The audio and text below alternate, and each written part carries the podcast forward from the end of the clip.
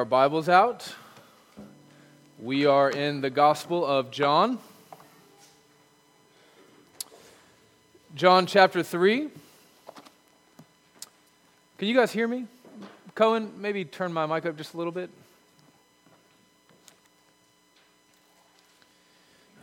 If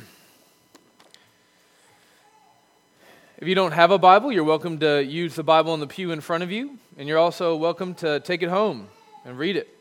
If you're unfamiliar with the Bible, the the big numbers are the chapter numbers, the little numbers are the verse numbers. So we're going to be in John chapter three, that's the big three, and then we're going to be in verses sixteen through twenty-one. Those are the little numbers there.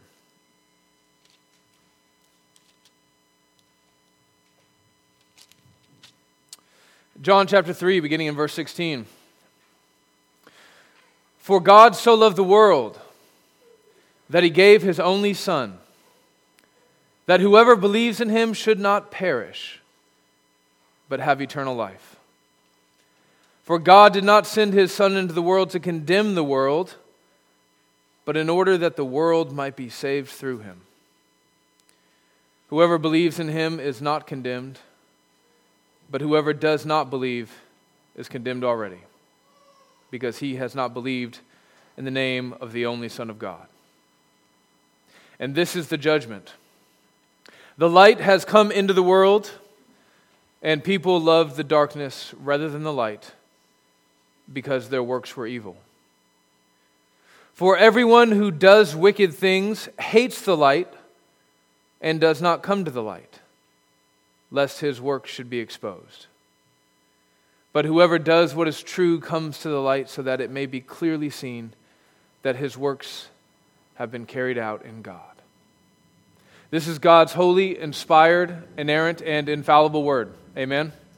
Let's pray. Lord God, we need you to be with us this morning. We need it every single Sunday. This Sunday is no different. God, would you apply your word to our hearts so that we can live it out in our lives, so that the lost would come to know you, so that the church would be built up in strength and holiness and faith, and so that your name would be glorified in all the earth, as it is in heaven. Amen. When was the last time that you thought about death? Maybe more specifically, I should ask the question, when was the last time that you thought about your death? Did you think about it last night as you laid your head down on the pillow, when all the distractions were kind of removed? It's easy not to think about the hard things throughout the day. You're so busy, you wake up, the alarm clock slams you into reality. You're moving, you're running, you're trying to get to work, you're getting the kids ready for school. Then you get to work and you're busy, you're crushing it all day. Then maybe you get done and you go and you work out or whatever it is you do when you get off work, go to the kids' baseball games and softball and soccer. And, and then you come home and you finally have a few minutes and you sit down and maybe you turn on the T V or open the computer or sit and scroll through your smartphone, and and then you do that until oh, you get tired, and then then you go to bed. And then you lay down, and there's no more distractions. In that moment, do you ever stop and think about your death? It's a very strange thing that every single man, woman, and child in this room is going to die. And yet we never stop and think about that reality. We never talk about it.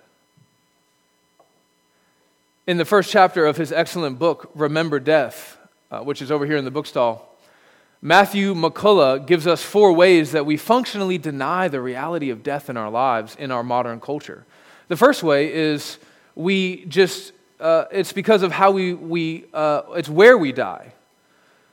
So throughout human history, the vast majority of human death would occur in the home, you know, on the battlefield or in the home. That was pretty much the two main ways that people died.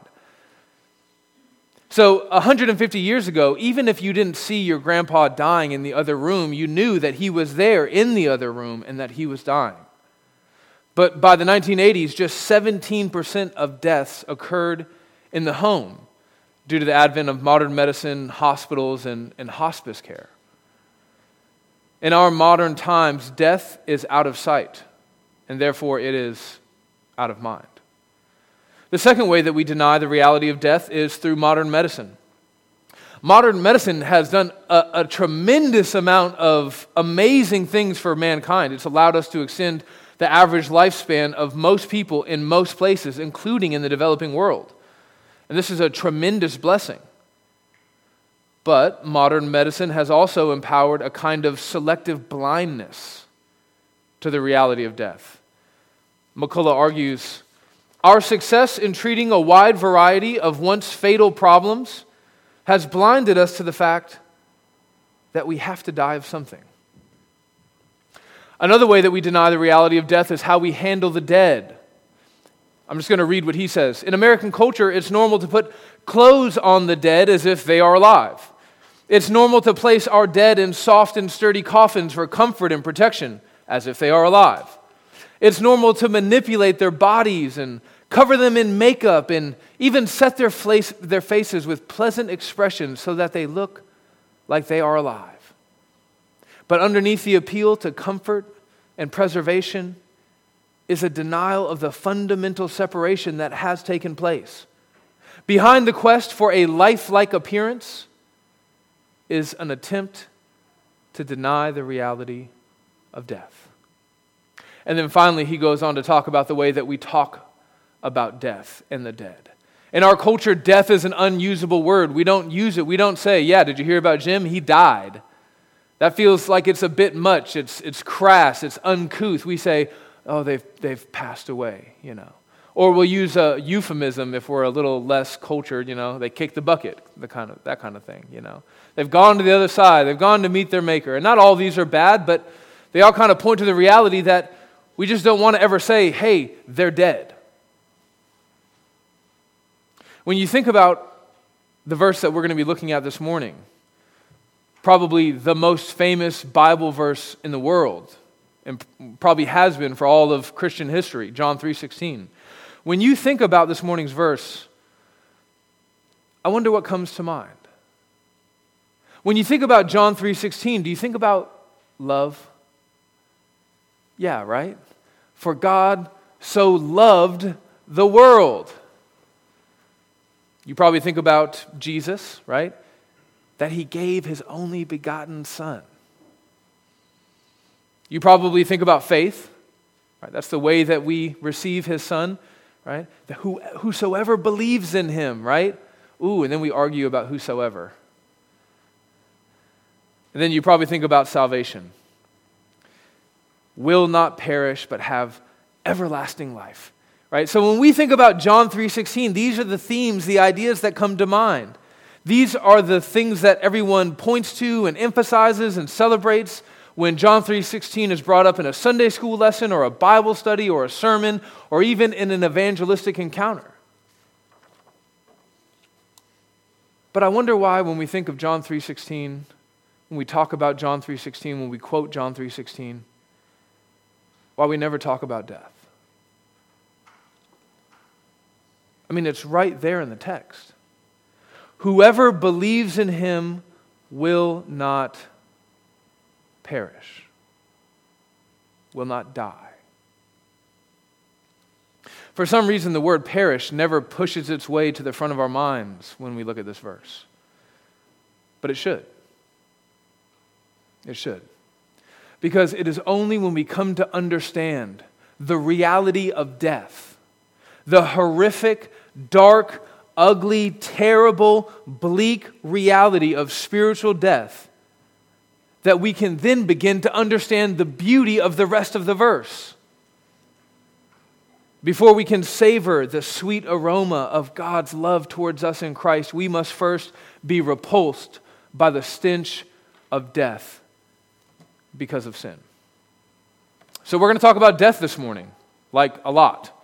We're going to dig down deep into Jesus' teaching on spiritual death. So let's dig in. First, we're going to We're going to look at the, the connection between spiritual and physical death to make sure we understand what Jesus is saying here. In John three sixteen, the death that Jesus is referring to is spiritual death. You have to remember that in Scripture, death is often used as just a, a way to, to talk about and to point to and to signify what it means to be separated from the God who made us. When you think spiritual death, you should think separation from God. But we also have to remember that spiritual death and physical death are inextricably bound up with one another, right? So in Genesis, God told Adam and Eve that if they ate of the tree, they would surely die. But then they ate of the tree and they still lived. But then they died later. Well, what's happening there? Well, what God meant was, if you eat of this tree, if you choose sin, you don't get me. You're going to be separated from me, and that's one kind of death. That's a spiritual death. But then physical death follows in the wake of that.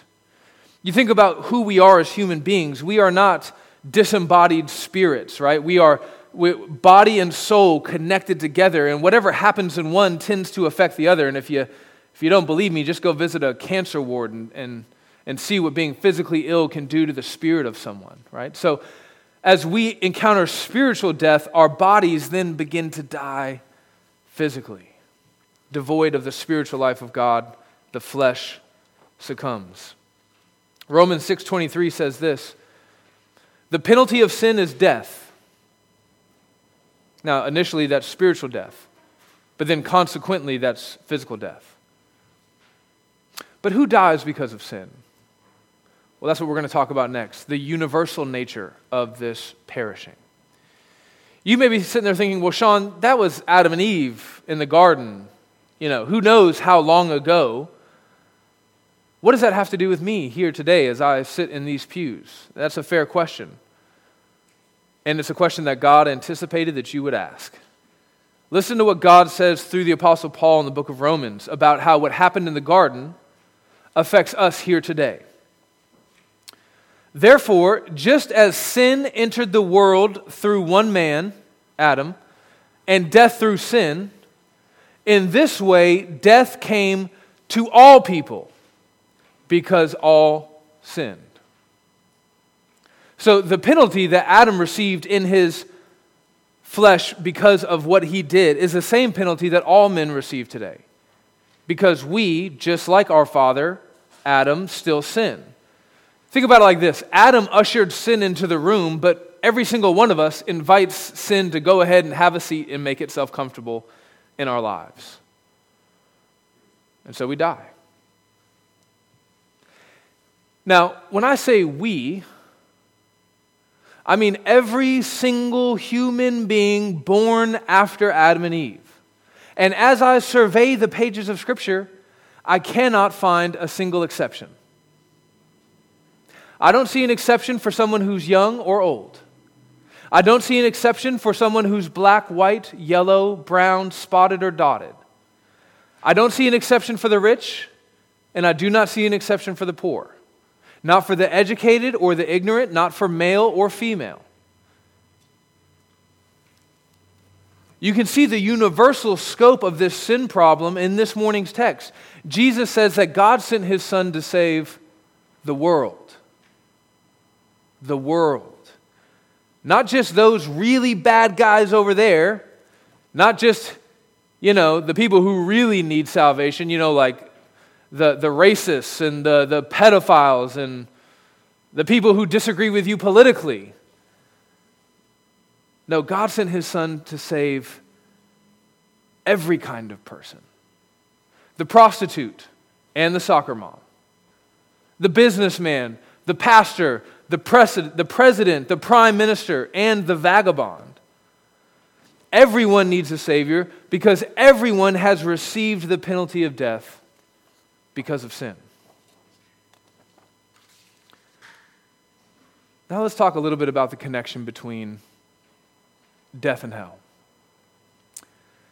Uh, we spend a lot of time ignoring the reality of death. So let me just pause. Let me take a moment to remind everyone in this room, uh, not only is spiritual death real, but it is also a very big deal, one that we cannot afford to ignore. Being separated from the God who made us is a horrible, awful condition. It is the worst possible condition a human being can be in. We were created to be in union with the God who made us. And you can see that in the gospel, when the gospel tells us that if we repent and believe, we are united with Christ. What that's doing is, is, is it's undoing the separation that sin created. But as long as we remain separated from God, as long as we, we remain dead in sin, we are in a fundamentally unnatural state. We were created to be with God and to enjoy Him forever. Now, if you if you're sitting there, you're thinking, Sean, it's kind of hard for me to wrap my mind around the the the spiritual reality of, of death because of sin. I wish there was something that I could just kind of latch onto. I wish there was a picture that I could kind of look at and discern, and I could feel the texture of the reality of spiritual death. I wish there was something that could just bring it into sharp focus for me. I would say, yeah. That's what hell is. That's one of the main reasons why God talks to us in His Word about the consequences of our sin after we die. He's trying to bring these things into sharp focus. He's trying to give us a kind of clarity. He's trying to wake us up from a spiritual slumber where we just see the reality of death in this hazy way. In the pages of Scripture, one of the ways that God explains hell is by describing it as a place where we will be eternally separated from God, the final death. Second Thessalonians one nine. They will suffer the punishment of eternal destruction away from the presence of the Lord and from the glory of His might. Now, lest we get the wrong idea from this verse, we need to remember that spiritual death is not some kind of banishment to the land of quiet shadows. Death is not merely to enter into a state of non-consciousness. Hell is not going to be a place where just our, our, our awareness of our existence is sort of zapped away and we just kind of remain in this permanent vegetative state like we've been put into a sort of spiritual coma. That's not what Jesus says. You can actually listen to Jesus connect the themes discussed in Second Thessalonians with the reality of hell in a very specific way in Matthew eight, chapter twelve. He says, but they will be thrown into outer darkness. You see that darkness language? Let me just go back. Second Thessalonians. They will suffer the punishment of eternal destruction away from the presence of the Lord and from the glory of His might, right? So they're going to be put away from the light of God into the darkness of hell. Back to Jesus. But they will be thrown into the outer darkness where there will be weeping and gnashing of teeth. So whatever this permanent death is going to be like, it's not going to be the kind where you just sit there and just sort of exist in a state of non-awareness. It's going to hurt so bad. It's going to be so troubling in your soul that you're going to grind your teeth in agony, like a woman who's giving birth, like a man who's having his limb sawed off on the battlefield before the invention of anesthesia. It's going to be a kind of pain that is so significant that it will bring you to tears. I want us to see the language that Jesus uses here in Matthew eight. It's a language of judgment. He says that they will be thrown into outer darkness. Not that they're going to haphazardly walk their way into outer darkness. Not that they're going to be walking one way and then they're going to slip and fall and tumble down into outer darkness. Not this is just going to be the inevitable, inevitable consequences of how they're living their lives. No, they're going to be thrown into outer darkness. That is the language of judgment, of punishment, of condemnation. And it's the same language that John uses and that Jesus uses in our verse this morning, in our text. If we look at this morning's text carefully, we see that Jesus uses the word perish and the word co- condemn synonymously. Look at verses seventeen through eighteen. For God did not send His Son into the world to condemn the world, but in order that the world might be saved through Him. Whoever believes in Him is not condemned, but whoever does not believe is condemned already. You see that? If you believe, you won't be condemned. Look at verse sixteen again. For God so loved the world that He gave His only Son, that so whoever believes in Him should not perish. So the kind of perishing that we do, the kind of death that we experience, is not just some natural phenomenon. It is a penalty-based death that is handed down from a holy and righteous judge who has found us guilty of a crime that is deserving of capital punishment. In our uh, cultural climate, these truths are just utterly repulsive. Utterly repulsive. And because the church in America so desperately wants to be accepted by the culture,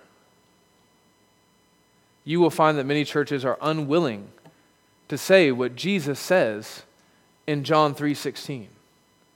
I mean, they'll use John three sixteen, they'll talk about John three sixteen, they'll put John three sixteen in their tracts, and they'll only focus on believe, love, sent his son, everlasting life, and they won't say a word about what we're being saved from. They won't say anything about why Jesus had to come and die in our place. They will not tell people that they are dying, and I cannot imagine anything more unloving than that. So in light of this cultural moment, I just want to stop and say this as plainly as I possibly can. Without the intervention of Jesus on our behalf, God will render a righteous judgment against our sin. And because he is infinitely holy, and because our sin is infinitely heinous, his verdict against us will be severe. And in God's courtroom, there is no parole. There is no probation. There is no work release. There is no ten-year sentence with a split five for good behavior. Purgatory is a Roman Catholic myth. There is no temporary death. There is no entering into a state of death and suffering and judgment that you can then get out of once you've been purified by the fires of God's wrath. It is appointed to all men to die once and to face the judgment of God. The death that awaits all men outside of Christ is conscience, eternal, horrific, and permanent. Now, do you notice the kind of uh, pronouns I used there in that last sentence, in that last section? I was saying things like, without the intervention of Jesus on our behalf, right? God will render a righteous judgment against us in our sin. I'm using those first-person plural pronouns on purpose. I'm trying to use inclusive language here about judgment, because when we think about death and God's wrath and how those two things come together, we think about those people. We never stop and think about how that applies to us and ourselves. So let me be as specific as I possibly can be. Without the grace of God, in the Son of God, you are dead in sin. You are separated from the life of God. You will perish.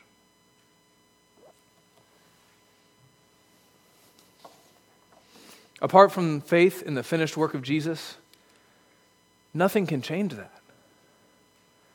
Nothing. Not coming to church. If you're here this morning because you thought, man, I've had kind of a uh, bad week. I know I've been out there sinning pretty heavy this week. I got to make sure I hit church this Sunday to kind of balance the books. Yeah, it, it doesn't work like that. No amount of sitting in these pews, no amount of going out and feeding the poor. DeLisa, you want to go out and help her with her homeless ministry. That's great. Hope you do. That's not going to save you. Ministering to drug addicts, ooh, that's a tough ministry. Not going to save you. Coming from this family or belonging to that particular denomination, it's not going to fix your situation outside of Christ. Memorizing Scripture cannot reverse God's judgment. Reaching an arbitrary prayer quota. I prayed every day for the last three hundred sixty days. I'm going to get to three hundred sixty-five. That cannot save you. God is not a judge that can be solicited with bribes of good works. And even if he were, there is no work that you can offer him that is not tainted by your own sin. And the more you try to offer up to God, to try to earn your way back into his favor, the more you are condemned. And that's really bad news. That's the worst news. And that leads us to stop and ask, I think, well, what hope is there, Sean? I mean, geez, I kind of came here for a pick-me-up this morning. I don't know about a pick-me-up, but I do know that there is hope. And it's right here in verse seventeen. For God did not send his Son into the world to condemn the world, but in order that the world might be saved through him. Now, we're going to talk more in the coming weeks about how the world is saved through Jesus. But what I want you to see this morning is God's heart to reverse your hopeless condition. You see that in verse seventeen? God didn't send his Son Jesus to be the executioner. God sent his Son Jesus to be the Savior. Your hope this morning is that God's heart is not infinitely bent on your destruction. Your hope this morning is that in the very nature of God, there is a measure of mercy that can save you from his measure of justice. And it is his good will, it is his desire to impart mercy to you. Ezekiel thirty-three speaks of God's nature in this way. He says, "As I live, declares the Lord God." Right? So he's saying, as sure as I exist, what I'm about to say to you is true, so pay attention. As I live, I take no pleasure in the death of the wicked. Parents, this kind of makes sense to you, right? You don't like to spank your kids, but sometimes for the sake of justice in the home, it's a necessity. Imagine that on like an infinitely grander, more holy and righteous scale in the mind of God. He does not delight to destroy us. And he is so displeased with our condition that he sent his only Son to rescue us from it. Jesus comes down and he pulls our head off the chopping block and he lays his neck down in our place. He sees us there ready with our, our head in the noose, and he pulls our heads out and he puts his head in our place. He unstraps the electric chair and sits down and tells the man to hit the switch on him instead. He jumps in front of God's firing line and takes the bullet that has our name on it. To say it more biblically, Jesus drank the cup of wrath that was meant for us. He takes our place in the grave, and he gives us his place on the throne. Why? Because God so loved the world. Because he loves us. He loves us so much that he sent his only Son, that if anyone believes in him, they don't have to die, but instead they can live forever. Don't you want that?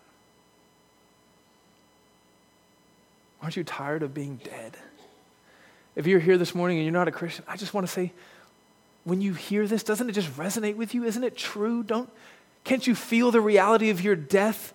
Like you need a, a, a bath, but something infinitely stronger, something that can cleanse you in a way that you've never been cleansed before? If that's true, don't wait another second. Run to Christ today. If you do, you can live. I hope you see, friends, why it is so important to understand the word perishing in John three sixteen. It's only when we understand the horrific nature of spiritual death that we can come back to the beginning of John three sixteen and understand the beauty and the glory of the words, "For God so loved the world. But there's more. We're not done yet. So we spent basically the first half of the sermon establishing the reality that God wants to save the world. That's great. But now we have to ask another question. Does the world want to be saved?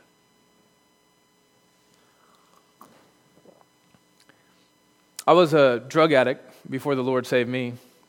And uh, in my addiction, I did a lot of really bad things. I hurt people. And because that world is so dark, a lot of people did a lot of really bad things to me, and they hurt me. But a lot of people also tried to help me. There were more than a few people who tried to rescue me from my addiction. They tried to save me from my life in the streets. And they tried to do it in different ways. Some people tried to medicate me, you know. Others tried to give me good psychological help, lots of group therapy, one-on-one. Got needles put all over my body. Maybe that'll get it out. What's that called again? Acupuncture, that's right. Others tried to instill in me a sense of discipline and personal responsibility. That's good. Didn't work. They tried. And still others tried to give me Jesus, you know. But I rejected them all, just out of hand. I did not want their help. I did not want their love. I did not want their salvation. They wanted to save my life, but I wanted to die. And that may sound strange to you.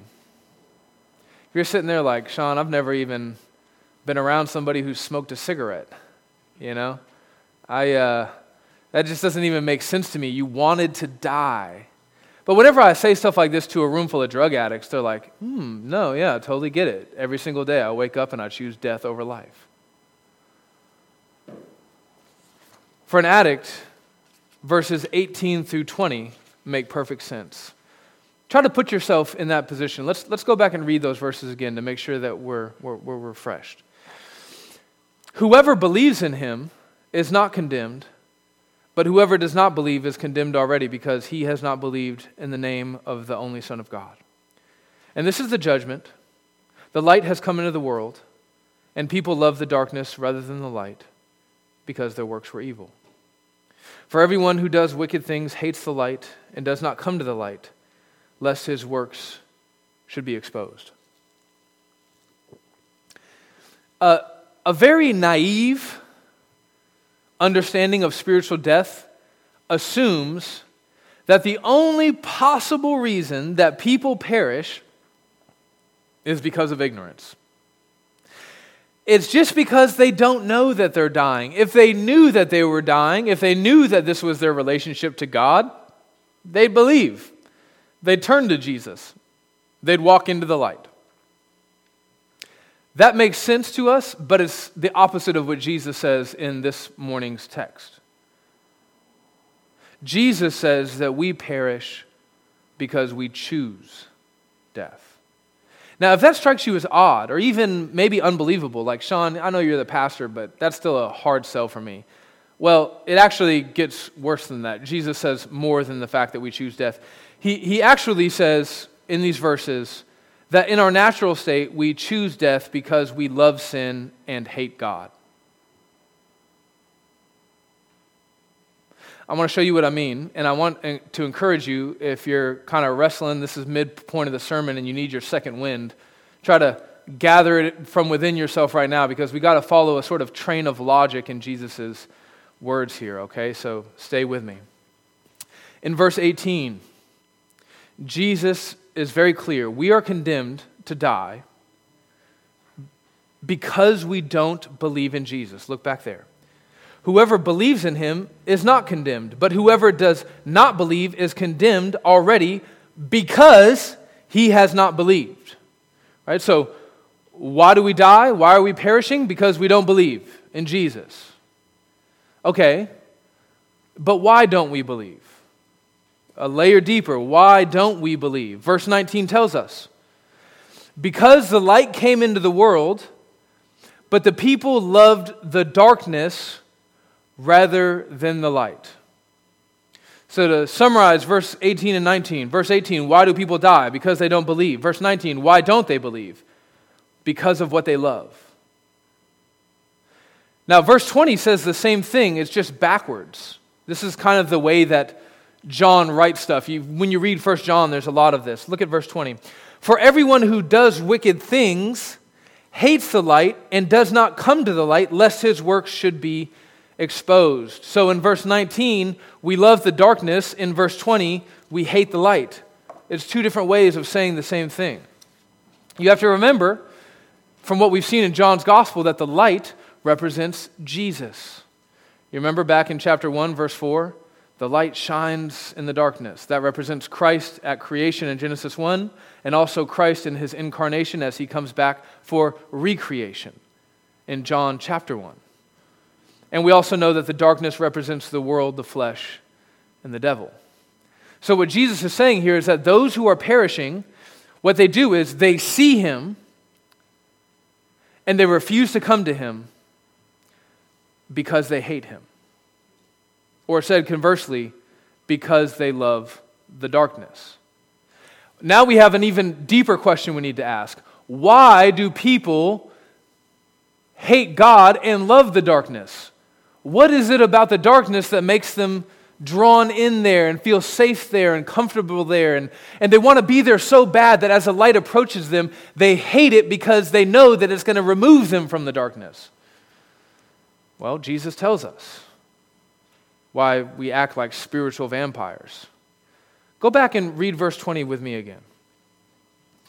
For everyone who does wicked things hates the light and does not come to the light, lest, you can think because, lest his works should be exposed. Why does the unregenerate man hate the light? Because he knows that the light is going to expose him. And he doesn't want to be exposed. He wants to keep his sin, his, his precious. Even if that means he doesn't have God, that's okay. He wants his sin. And Jesus says it even more explicitly a little bit later in John chapter seven. He says, the world hates me. And listen, because, why does the world hate the light? Because I testify of it that its deeds are evil. The world hates Jesus because when he comes, he tells us the truth about ourselves. And man, nobody wants to hear that. You know, that's one of the things that I look for in a person if I'm unsure whether or not they're truly Christian or they're just kind of playing the game. I just tell them the truth about themselves and see how they react. We all kind of struggle with it a little bit, right? Nobody likes to be, you know, have their flaws pointed out, their sins identified. But what what you'll always find is that with non-Christians, you bring out a sin, you, you point on something, you bring it to the light, and they flee from you. And they flee from the church. And they flee from the gospel. With Christians, you'll find that even if they struggle a little bit up front, even if they kind of get tense, you know, and they get nervous or they get angry and they go to get up and storm out of the room, they eventually go, whew, and they come back. There's something about a truly regenerate person that even though it hurts, we want to live in the light. I want you to see here that according to Jesus, it is our own perverted love that kills us. At the end of the day, we perish because we choose to perish, which is why it's so important to understand what Jesus said to Nicodemus earlier in chapter three. If you weren't here for that, I'd encourage you to go back and listen to that sermon. But what Jesus said to Nicodemus, and what he is consequently saying to us, is that in order for us to believe in him, in order for us to have our affections changed so that we want to be in the light, he has to change our hearts. We have to be born again. God has to fix what's broken in us. And if he doesn't, we will choose sin over salvation every single time. Now, as, as I'm preaching this, if you're sitting here this morning and you're not really sure where you stand with God, maybe, maybe you think you're a Christian, but you're not super sure. Maybe you were baptized when you were younger, two, three times. but then you've lived like a backslider for a while, and, and, and now you're just kind of confused, and, and you're hearing all this. If that's you, and if you want to know where you stand in relation to God, if you want to know if you're perishing or alive in Christ, I have a question for you. And it's probably the most difficult question you can possibly ask yourself. What do I love? What do I love? Do you love your sin? Do you love your sin so much that the idea of anyone taking it away from you is just repulsive? It makes you depressed, anxious, angry, afraid. Maybe you're sitting there and you're thinking, ah, Sean, it, it's so hard to know. Sometimes, maybe I feel that way, but other times not. It feels like my heart is just this big tangled mess, like the Christmas lights when you get them out of the box after you just threw them in there last January, and you're trying to untangle it all. You're thinking, Sean, I think I love God, but sometimes I'm not sure. How can I know if I love God if I'm not confused about my own emotions? Let's go back to verse twenty. For everyone who does wicked things hates the light. If you want to know how you feel about Jesus, ask yourself this question. Do I do wicked things? Now, clarification. I don't mean, do you slip up and maybe like cuss at someone who cuts you off on the road on your way to work? Tough week, God cuts you off, man, he's getting the bird. Although that's not good, and please don't do that. And if you do, just go ahead and take the Sixth Avenue sticker off the back of your car. Do we have a Sixth Avenue sticker? No, okay. But also still don't do it. I don't mean if you slip up and say a cuss word every once in a while, or if you mess up and have a A, a lustful thought about someone other than your spouse, or if you made a mistake and lied to get out of work last week. I'm not talking about that. I mean, are you habitually, constantly, unremorsefully, casually, callously practicing sin? If you are practicing wickedness in this way, Jesus says that you hate the light. Jesus says that you don't love God. Jesus says that these two things can't coexist. Listen to John say it just as clearly in First John one, verse five. This is the message that we have heard from him and declare to you. So listen, this is interesting.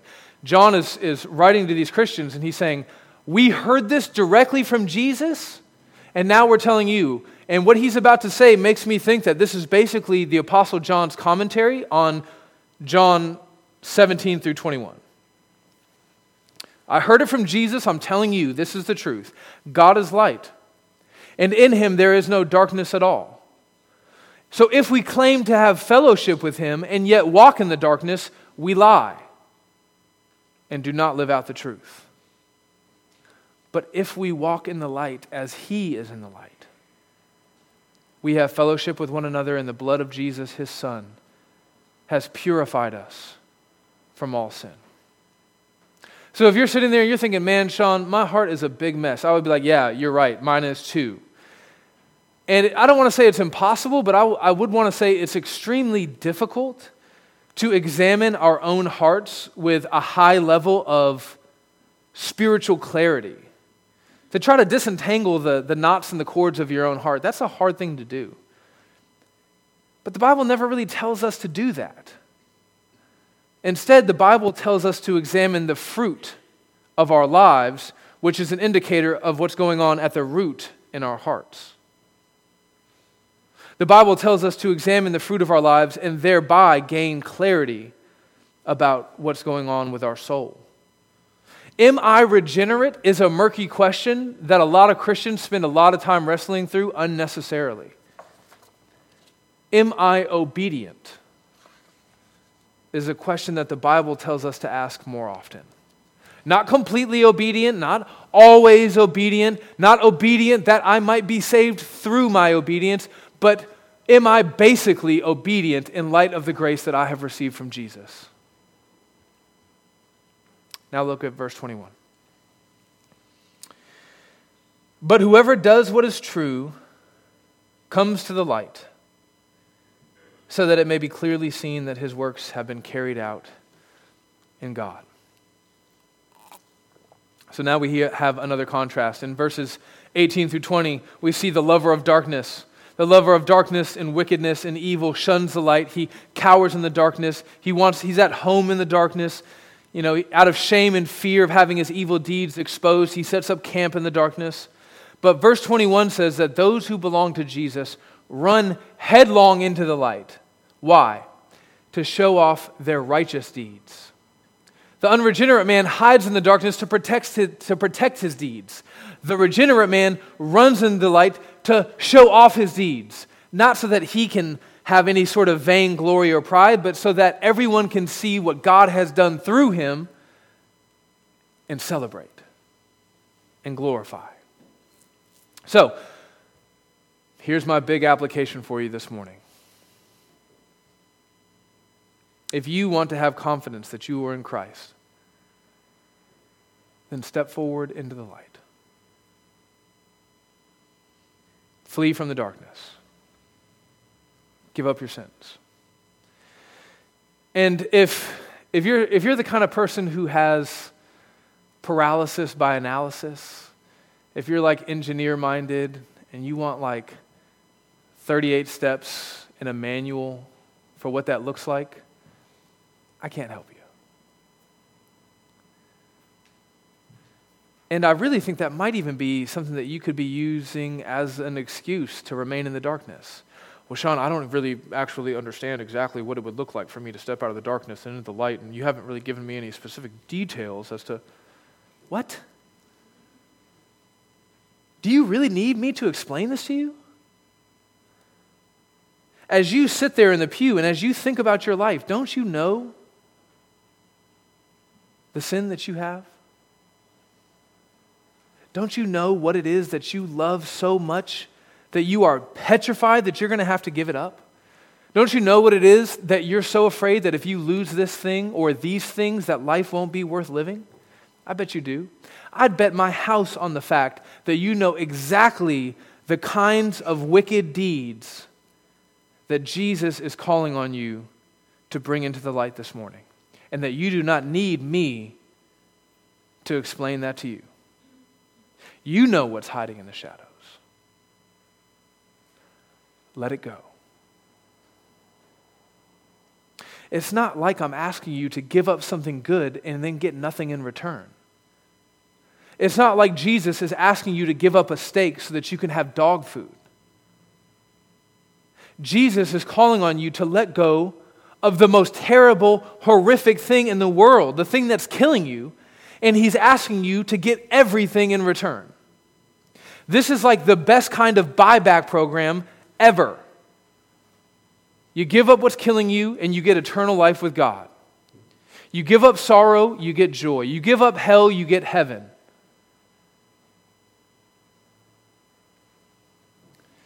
This sermon has had a pretty strong evangelistic bent, and I do hope that people who are here this morning who aren't Christians or who aren't sure that they're Christians were helped by that. But I need to talk to the members of Sixth Avenue before we end. Even though we have, by and large, come into the light, that's what it means to be a Christian, uh, it's, it's fair to say that there's still enough sin left in these bodies of death that we can still find ourselves clinging to wickedness. We can find ourselves hiding sin in our lives because we've become so enamored with it, and then we're afraid that we're going to have to bring it out and give it up. And we don't want that.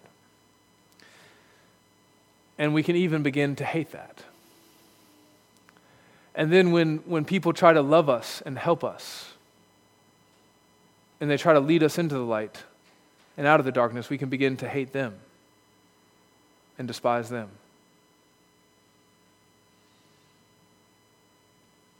So what is it that you're hiding this morning? What is it that you're keeping in the darkness? What is it that nobody knows about? I should rephrase that. I shouldn't say, What is it that nobody knows about? Because God knows, right? What is it that God knows about that nobody else knows about? You don't have to tell me right here, right now. But you do need to tell God. And actually, you, you probably need to tell someone else other than God, because isn't it so easy to sit here and be like, okay, I'm going to confess my sin to God, and then everything's going to be okay.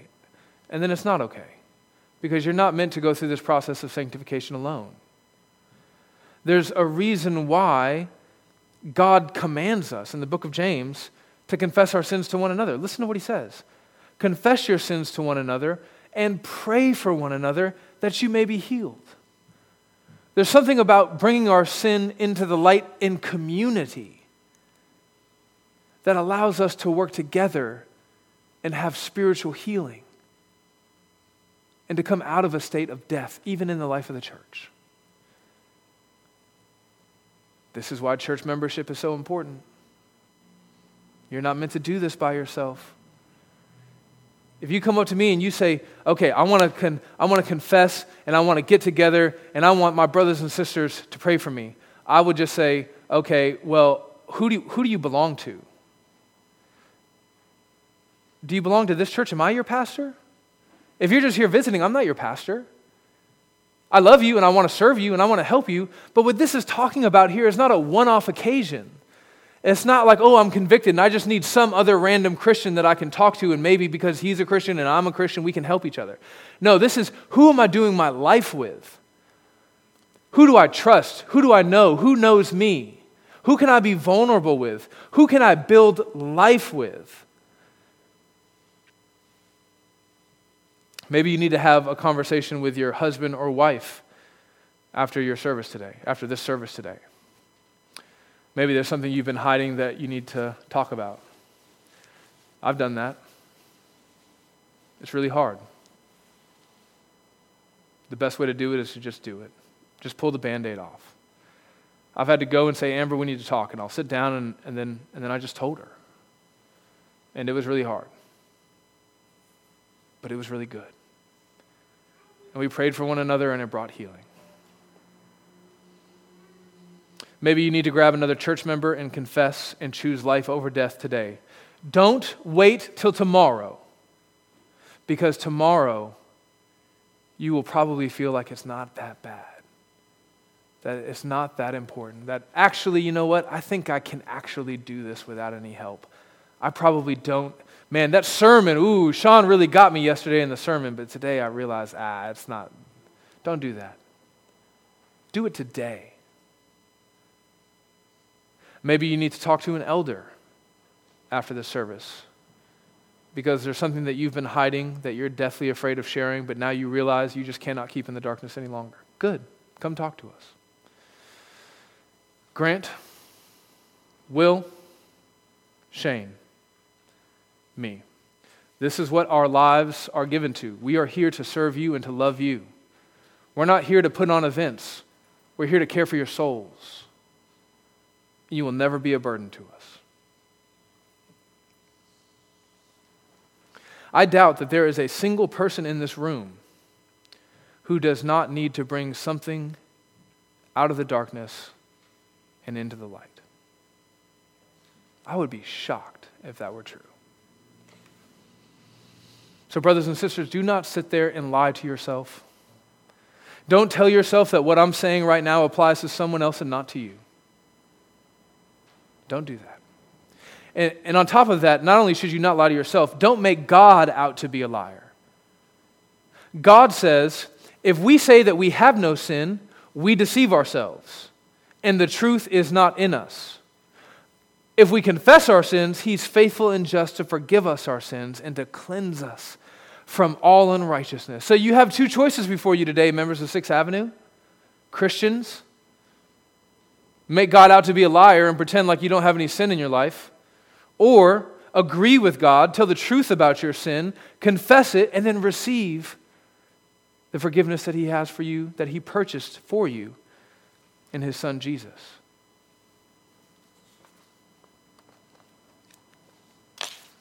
That's it. Let's pray. Father, we, we loathe sin. And we hate it because we love you. And God, we confess that we don't love you like we should. We don't hate our sin like we should. But we rejoice to know that you still love us. And that you're still bent on saving us. And that the grace that we have received in your Son, Jesus Christ, is still available to us.